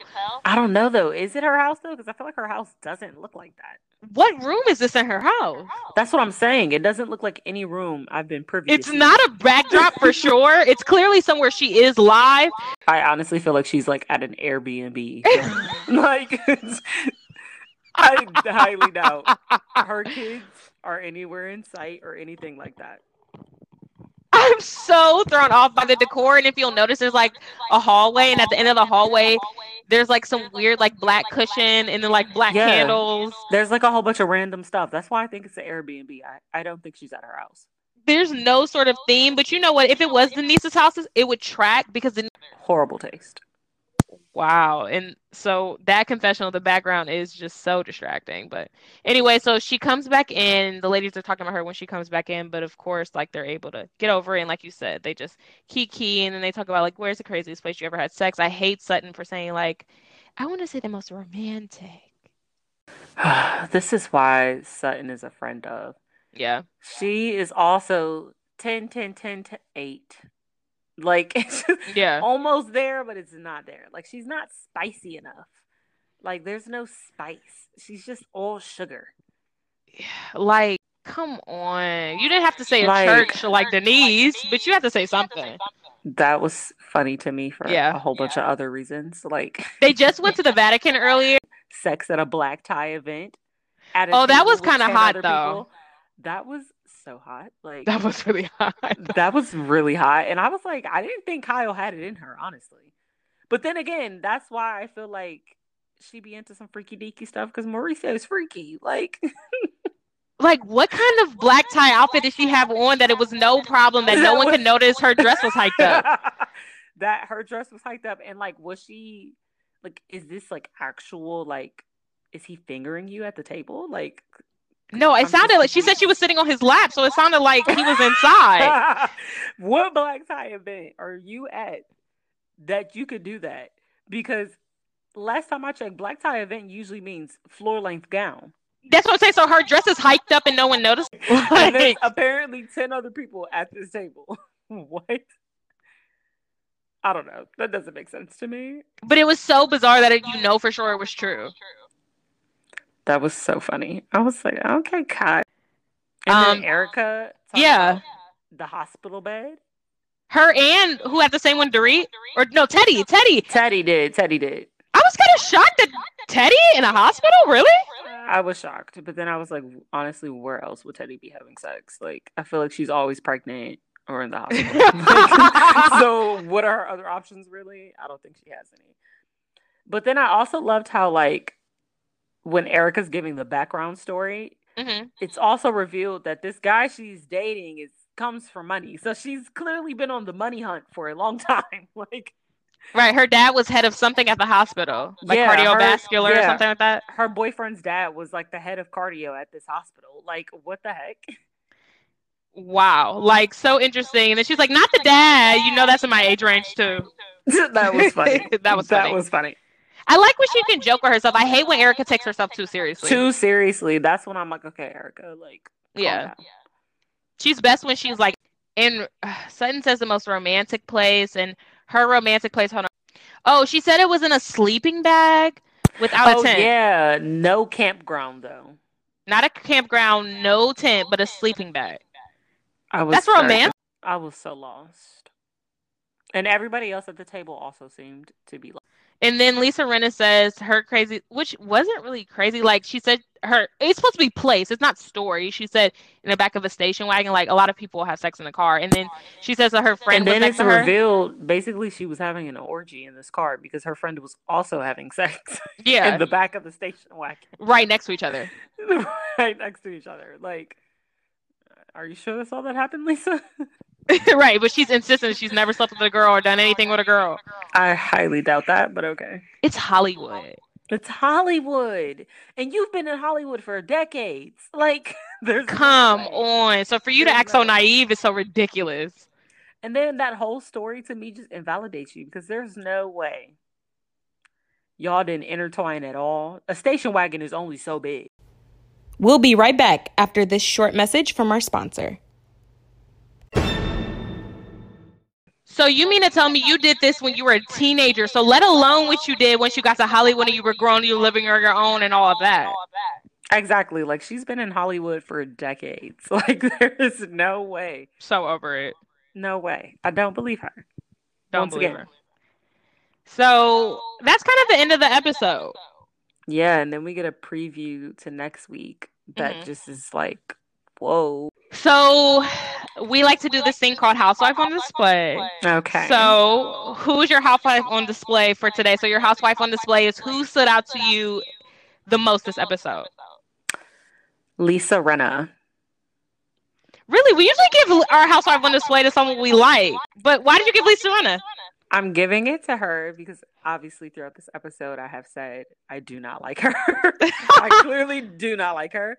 But I think this episode made me realize how much I really don't like her and how Mhm. much she's really been BSing this whole season and how like we compared her to LVP. She really is playing puppeteer out in the Mhm. open and I've been feeling this way for a couple seasons and like I think this past episode really just solidified it with the whole fake crying and the not taking responsibility for her actions when it comes to her kids' body dysmorphia. Like I just feel like it's becoming too much Mm-hmm. to keep gliding over, and I just really would like this next season to be the Her reckoning. Yeah, like it's time for them to shake the boat with her because it's. I feel like this episode really put it in perspective to me how terrible of a person she is. Like I kind of was feeling it for a while that I didn't like her, but this episode I think really solidified it for me that she's really terrible. Like Mm-hmm. a terrible friend. Like I just feel like, you know, there's a lot of flaws I was seeing this episode that I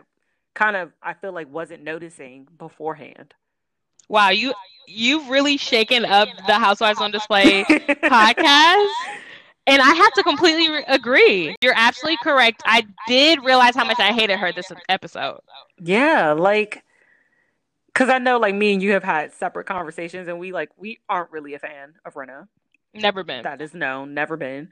But I feel like this episode really just like you know how like when somebody is irritating you, so like every little thing they do Yes. like, bothers you, but then there's like a point where it's like that one like instant breaks the Campbell's back and it's like shattering glass and you finally see Yeah. like I feel like I was in a sunken sunken place with her. Like I knew she was foul, but this episode really made me see how foul she was when Mhm. it's like you're playing a friend that you've known for years that supersedes the show and you just really don't feel the need to be a decent person i just i can't Mm-mm. And to go with that, her whole claim for bringing, well, for not saying the thing to Denise so that she's not the one on camera, like saying the whole thing, was because of Munchausen. She's claiming that that's the reason why. If Munchausen was supposed to be her reckoning, it was not nearly as dirty as it should have been nearly as dirty as it should have been because yolanda ended up having munchausen's so, Allegedly, like- allegedly, allegedly, oh i'm sorry allegedly having munchausen but a fact. but exactly. Let's be honest though. But yeah, and I just feel like I mean, I get where she's coming from, but once again, that's the issue I have with Rinna. Like she Mhm. has so many instances of her being foul and kind of getting told about it that like anytime it's really time for her to say something, she kind of like has something to fall back on. Like kind of how like now Teddi has something to fall back on for why she really doesn't like Denise Mhm. with this whole stuff that Brandi said. It's like Lisa also has that with all the other instances of her trying to play puppeteer and they going wrong. Mhm. Yeah. and people calling her out for it. And now when it's like actually time for her to stick up for somebody, she's like, Well, I didn't want to say anything because like remember that last time I said something and it just didn't go right? Like I don't I don't want that to happen again. That's basically what she did. Yeah. Breaking news. Oh gosh, what happened? So what happened recently, you know, this has been happening a lot in 2020. People have been digging up people's past and especially tweets and especially tweets in like 2010, 2011, 2012, like when it was really cool to be ignorant or so we thought and like you were allowed to kind of say anything. It wasn't okay to say, but you weren't canceled for it. So some tweets have been dug up from Real Housewives of Potomac star Candiace Dillard, making some very, very defamatory comments about the LGBTQ community. oh my god, stop. I'm actually this is breaking news because I have not heard of this. Okay, listen to some of the tweets. One of the tweets, well, first of all, I hate that this tweet is about Real Housewives of Atlanta, but it's from her tweets are from 2010, 2011. Okay. Um, the fact that she watches Housewives, I hate when Housewives reveal that they used to be fans. It's like you're supposed to pretend you don't know what this show is and just be like, a rich person who just ended up on the show. You're not supposed to be a fan that gets on the show. We don't want fans on the show. That's us. She tweets about Real Housewives of Atlanta saying, quote, Phaedra's husband is awkward, all caps. Ugh. I think he might be a little gay too. Dot dot dot. Hmm. Dot dot dot. Next tweet. Queenie gay men irk me. Next tweet. I think my office mate might be a little gay. He does some strange things. Dot dot dot. Makes me raise an eyebrow here and there. Next tweet. I'm personally turned off by men who are too into fashion. It's a fine line. When you do too much, I'm disgusted. Makes me think gay. Stop. It's not funny. I'm laughing because she's literally such an idiot for tweeting these things. Like, what? It's like I laughed we found out Brett and Max from Vanderpump Rule were saying the N word. I laughed because are you serious? Are you serious? Like, see, this is why I'm happy I don't have a Twitter. I have said some ignorant things in my life and everyone of course especially like from 2010 to now we've had such a jump in our society. We're so much more accepting of some certain things. It's not to say we're accepting of everything. Of course we know we're not there yet but we are a little more progressive now. So yeah of course like i had thoughts in 2010 that i don't hold now. All of us do and it's a decade. Any person that is a human is going to grow within a decade and change ideas and create new beliefs all of that but I'm so glad no one can dig into what my thoughts were in 2010 or 2011. I feel like at this point, celebrities just need to start being smarter. Like I feel like if you are a newfound celebrity, especially off of a reality TV show, you have the money to get somebody to scrub your past from the internet. You can do exactly what everyone else does, or the people who find out this information. You can do that. Like that, you can. And the fact that she's been on this show for years and it's just now getting dug up, you had years to do this. I just I cannot. And it's also just the fact that Candiace is still ignorant about a lot of things. Yeah. That's the part that blows me because it's like it's not like she's fully reformed. Yeah, she's not. She's still very ignorant about a lot of things, in my opinion. So it's just like, wow. It's not a good look. Not a good look at all. Wow. Who child? Uh, yeah. Like I say, I don't make uh, the news. I just report it. She just needs to do better overall. Because also, her so far on Potomac, it's just like, uh, she just needs to do better. She just has to do like a little bit better. Yeah, like I'm not saying become completely reformed. That's literally impossible. And that wouldn't make you a good housewife. Like, but it's just like you need to do somewhat better. Like, come on, sis. Like a little bit. Come on, man. Bravo thoughts compiled. Any theories for next week? Anything you want to finish off with? Who invites Denise? Not who invites Brandi to next week's whole shindig. do you think they're going to explain that to know. us, or do you think they're just going to be like, "Oh, Brandi's here, it's normal"? Unlike the last time when we had Loki a whole explanation as to why Brandy was with Kim, I do not think we are going to get that next week. I think she is just going to randomly show up and it be like a whole like nobody is to know. Everybody's to act like they don't know why she's there or who invited her, but clearly somebody has already been feeding her a lot of information. So I'm pretty sure it's that same person that invites her to this shindig, which is Kyle. Exactly. exactly. So that's what I think. I also think I don't know. I just feel like Bravo, I think they have a part in picking who the villain is. Like they do. They do. I feel like now when we know who the villains are, like once you see the, because it's like usually when the villain is the villain, that's usually their last season. yeah. It is very rare unless it's like Real Housewives of Atlanta, where they continue to stay on the show, i.e., NeNe Leakes, or yeah. I, or they leave and then they come back later, i.e., Kenya. Or so i.e. Like, from this franchise, Camille Grammer. You know, usually once you're the villain, you that's them trying to get you to leave. Mm-hmm. And or like you've had some type of wrongdoings on the like business side where like maybe like you want more money or you know something you want in your contract that they don't want to provide you so then they kind of like I think campaign to make you the villain mm-hmm. to make you leave. I yeah. think that is very much the strategy for Bravo. So because um, allegedly they're paying Denise more than they've paid even NeNe at the height of her housewife shit. See, I'm telling you, I think there's some some facts behind my theory. And I, I also think that they allude to who's going to be the next villain in the season previous. Yes, because the thing about Denise's whole last season well, usually it's a Housewives second season curse. Your second season is when you have the roughest time because the first season it's just we're getting to know you. We're just like getting used to your personality. We're not so much mm-hmm. focused on you. We don't now that we, know, you, and we know your characteristics and we know how you react. We're looking for certain things and we're going to critique you on them. Mm-hmm. I.e., Candiace. I.e., Candiace. So last season, Denise, her shit didn't stink. Nobody had any complaints about her and here it is. It's un- all unraveling. But the issue that I have with that is that it's only certain housewives, honestly, that I think this happens to because it honestly is not everyone. Mm-hmm. Because Erika, to me, has yet to have a season like this. Yes, she has yet to have it. And she's yeah, not going to so be like, fun when she has it. She's not one of those people who's going to take it well. Exactly my point. So I think they strategically plan on who is going. I feel like this is how it goes in the writers' room because they have a writers' room. They definitely yeah. do. And I feel like they sit down and go, okay, who do we think would be the best villain based off of last season? And what I think I liked about Dorit so much off Rip is her intro season was also her villain season. Also her villain season. They hated her. They hated her.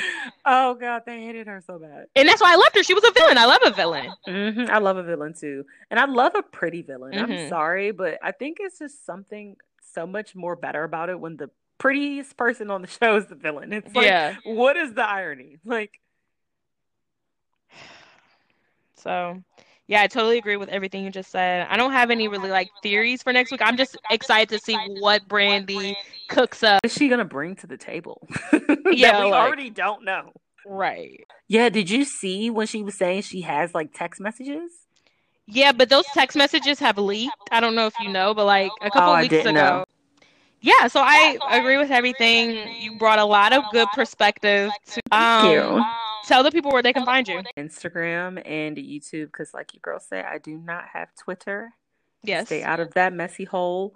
But you can find me on Instagram and YouTube at Kaelynn Mitchelle. It is K A E L Y N N M I T C H E L L E. Yep, and that's what it is. And follow us on IG at housewives dot on dot display, Twitter at wives on display. And until